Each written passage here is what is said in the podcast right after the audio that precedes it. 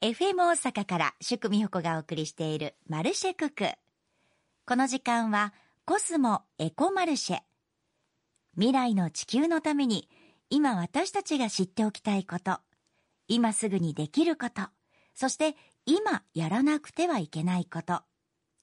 このコーナーでは環境活動に取り組む方をゲストに迎え、地球と社会と人が調和し、共生できる世界について考えるきっかけになるお話をお届けしていきます。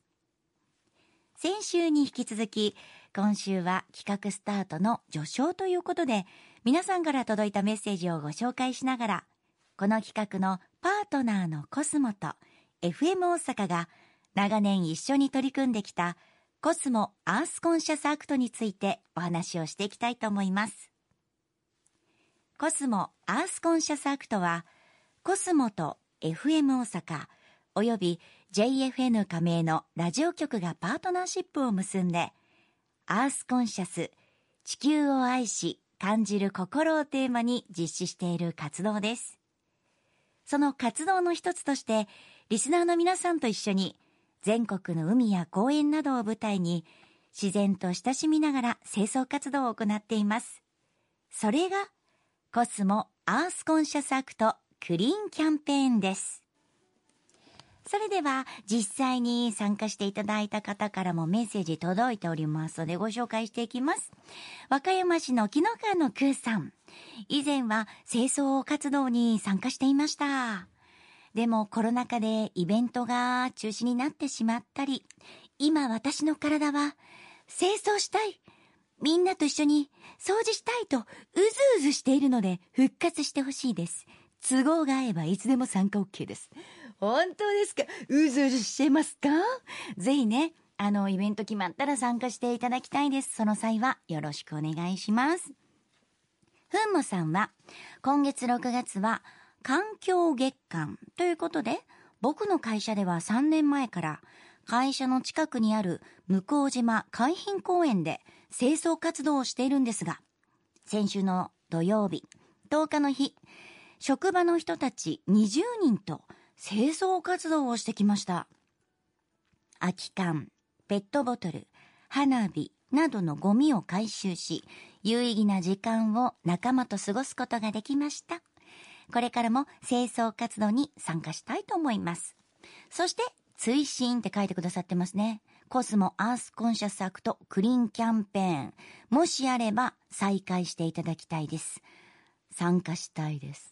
ぜひその時は会社の今一緒に清掃活動しているお友達も誘って参加してくださいね。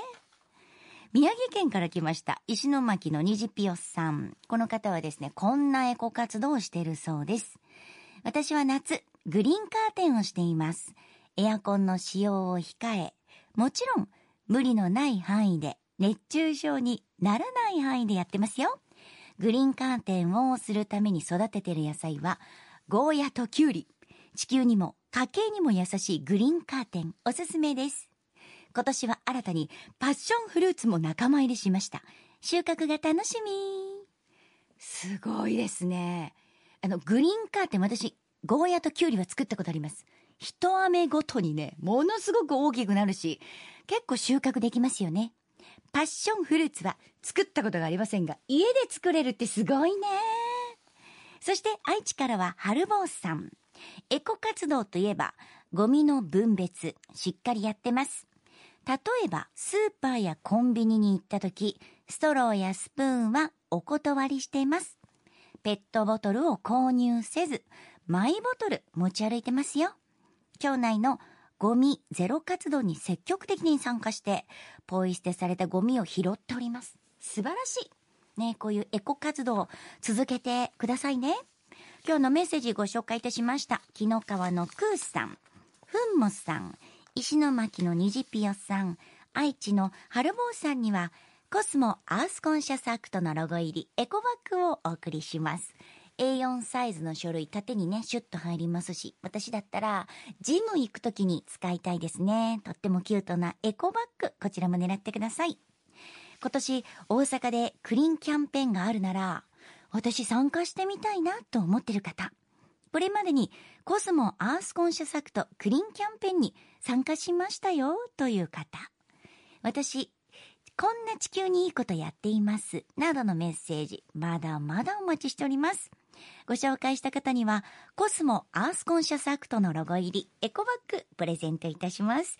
たくさんのメッセージお待ちしていますね。コスモエコマルシェ、このコーナーでは来週から環境について様々な取り組みをされている方々にお話を聞いていこうと思っています。来週は滋賀県にあり日本最大の湖琵琶湖をピックアップ。皆さんは MLGs という言葉を聞いたことはありますか？ MLGs はマザーレイクゴールズのこと。琵琶湖版のSDGs とも言われるマザーレイク、琵琶湖を切り口とした2030年の持続可能社会へ向けた目標、ゴールです。MLGs では、琵琶湖と琵琶湖に根ざす暮らしに向けた13のゴールが独自に設定されているそうです。MLGs にはどんなゴールが設定されているのでしょうか？そしてそこにはどんな思いが込められているのでしょうか。来週はこの MLGs について詳しくお話をお伺いします。